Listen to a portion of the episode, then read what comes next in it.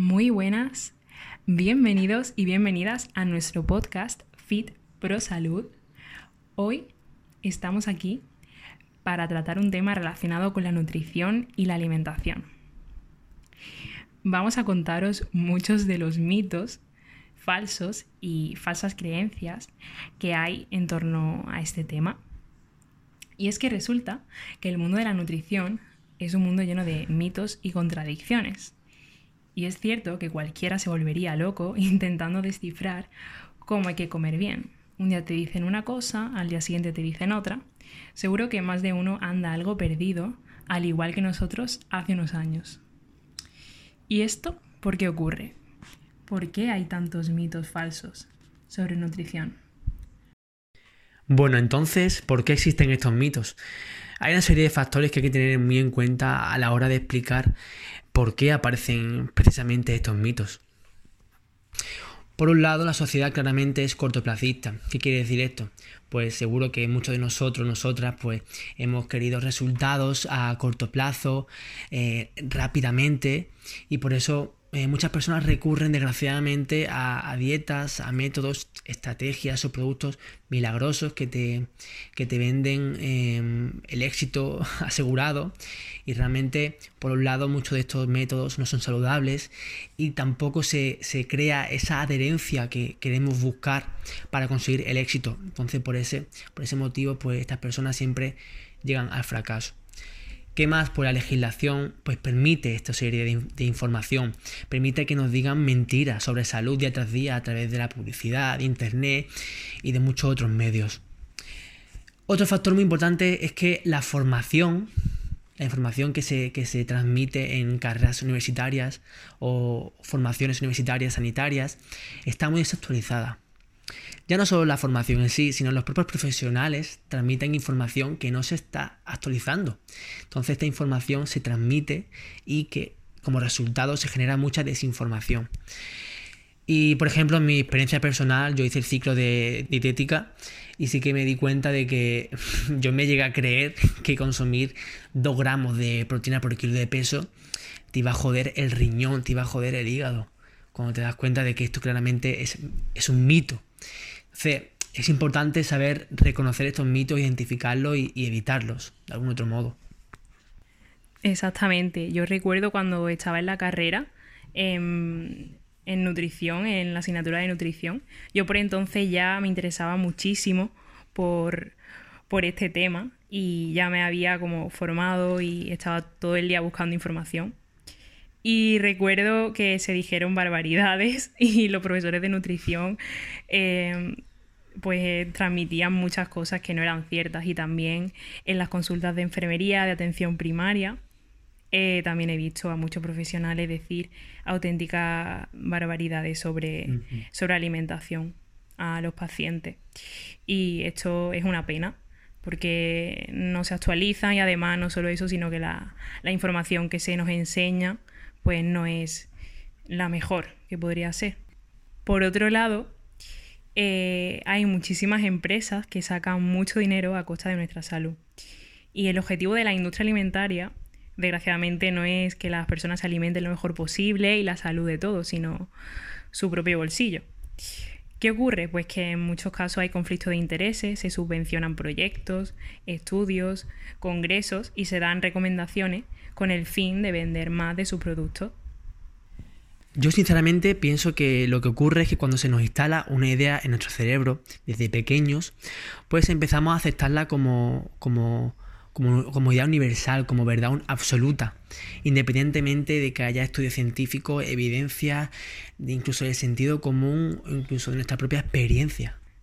Exacto, yo creo que deberíamos de cuestionárnoslo todo damos muchísimas cosas por hecho y hay ideas que tenemos grabadas a fuego en la cabeza porque nos las han transmitido desde siempre y cambiar esas creencias tan arraigadas es difícil. muy complicado. Mm. Incluso si se nos presentaran datos objetivos y evidencia científica sobre algún tema, seguro que habría gente que dudaría de aquellos datos que contradigan las creencias que tenemos ya muy asumidas. Yo, por ejemplo, recuerdo que una vez cuando estaba como investigando mucho sobre un tema de nutrición y empecé a hablar con mi madre y empecé a mostrarle un montón de datos objetivos y ella seguía R que R con su idea y me dio que pensar, ¿no? Y ahora vamos con los mitos.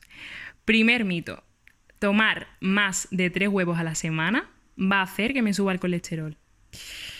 Bueno, tomar más de una cosa no va a hacer que tengamos más de esa cosa.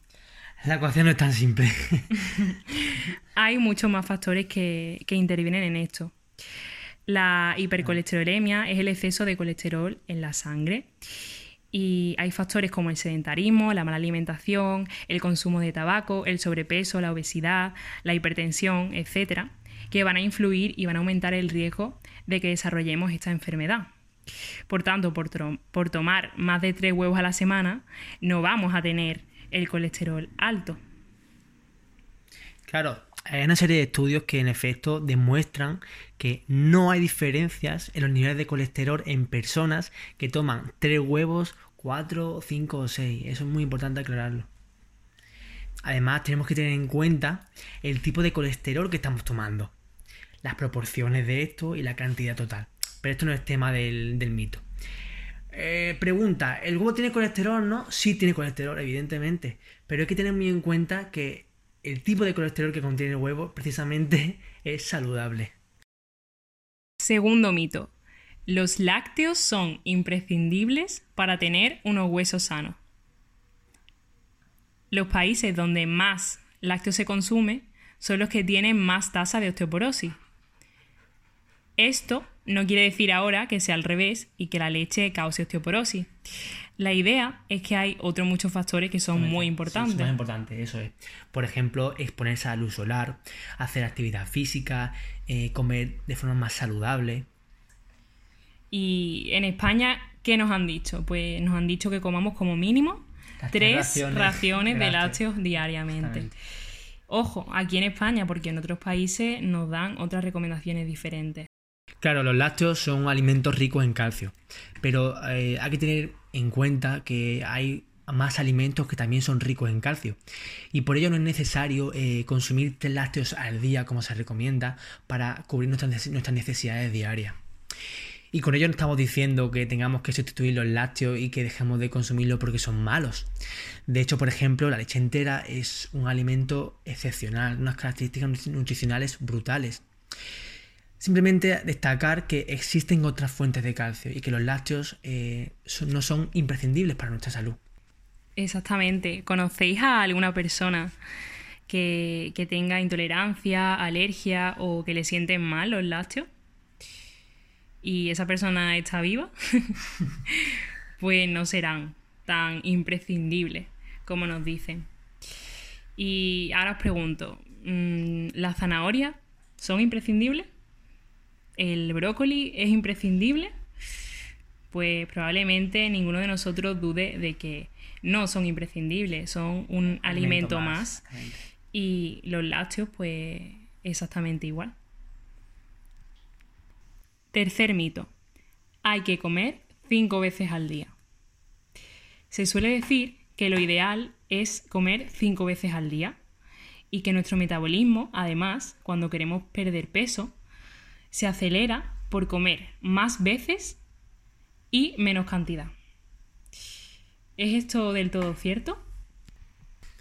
Bueno, pues hay que dejar muy claro antes de nada que no hay un número eh, establecido de comidas al día, sino que realmente lo, lo importante es asegurar nuestras necesidades energéticas y nutricionales. Es decir, que mientras lleguemos a la suma total del día de nuestros requerimientos, no es tan importante el número de comidas que hagamos y que tengáis también en cuenta que el metabolismo nos acelera cuanto más comamos y que el número de comidas al día puede variar en función de tu estilo de vida, eh, de tu ritmo de vida, trabajo, etc. Yo suelo siempre recomendar eh, un rango entre 2 a 6 comidas al día. Cuarto mito. El desayuno es la comida más importante del día. Seguro que habéis escuchado esto alguna vez. Yo lo he escuchado miles de veces y se sigue creyendo. Esto no es cierto. Y va de la mano con lo que ha dicho mi compañero antes. Lo importante es que al final del día hayamos consumido todas las calorías y los nutrientes que necesitamos. O sea que lo importante es la suma. En más, podemos optar incluso por no desayunar, por no cenar o hacer una distribución diferente a la tradicional. Y esto pues depende de cada uno. Hay que individualizar y cada uno que lo adapte a su estilo de vida. Quinto mito. Los carbohidratos por la noche engordan. A ver, siempre se ha asumido que por la noche ya no existe gasto calórico, que la persona ya ha hecho todo lo que tiene que hacer en todo el día, ya ha trabajado, ha hecho ejercicio, ha hecho sus actividades y que si introduce hidratos por la noche, pues todo se va a acumular en forma de grasa, va a haber mucho impacto de insulina, se va a generar un tono anabólico que va a hacer que se forme grasa y bueno, realmente esto no tiene mucho sentido. Y lo que eh, tenemos que tener muy en cuenta es lo que ya hemos explicado en, mitos anteriores, que es nuestro balance energético total diario, en coherencia a nuestro ejercicio, es decir, las calorías diarias que tu cuerpo necesita para mantener tu peso acorde a tu actividad física. Da igual cuando consumas qué tipo de nutrientes, siempre y cuando no te pase de forma excesiva o no alcances tus requerimientos. Sexto mito. Las grasas son malas. Es cierto que tenemos a la grasa demonizada y esto va en relación un poco con el mito del consumo de huevos, ¿no? Que pensamos que por comer más grasa, esa grasa se nos va a colocar a nosotros en alguna parte de nuestro cuerpo. Y es que nuestro cuerpo no funciona de esa manera. De hecho, las grasas son un nutriente imprescindible para el correcto funcionamiento del metabolismo de, nuestro organismo. Entonces, eh, sería un grave error eh, intentar eliminarlas o eh, bajarlas al máximo. Sobre todo cometemos mucho este error cuando queremos hacer un plan para bajar de peso. Eso es. El requisito imprescindible para perder grasa es crear lo que se conoce como déficit calórico. ¿Qué quiere decir esto? Básicamente consiste en consumir menos calorías de las que nuestro cuerpo gasta. Y en objetivos enfocados en pérdida de grasa hay factores mucho más importantes que las propias grasas. Si os interesa el tema de pérdida de grasa o tenéis dudas, en mi cuenta de Instagram tenéis contenido que os puede ayudar o también podéis enviarnos un mensaje que te resolveremos cualquier duda sin ningún problema. Y hasta aquí hemos llegado con los mitos de hoy. Hemos intentado hacer una selección de los mitos más importantes que, están instaurados en nuestra sociedad. Al igual hay otros muchos más mitos que rondan por ahí y tenemos en la descripción nuestro contacto, nuestras redes sociales y nuestro correo por si queréis contactar con nosotros y si queréis que hablemos sobre algunos de estos mitos en más profundidad si tenéis sugerencias sobre algún tema, si queréis que hagamos otro podcast, si os ha gustado este con más mitos todavía. Así que nada, no dudéis en eh, comentar con nosotros lo que queráis, que nosotros estamos encantados. Y nada, hasta aquí hoy. Un saludo. Chao.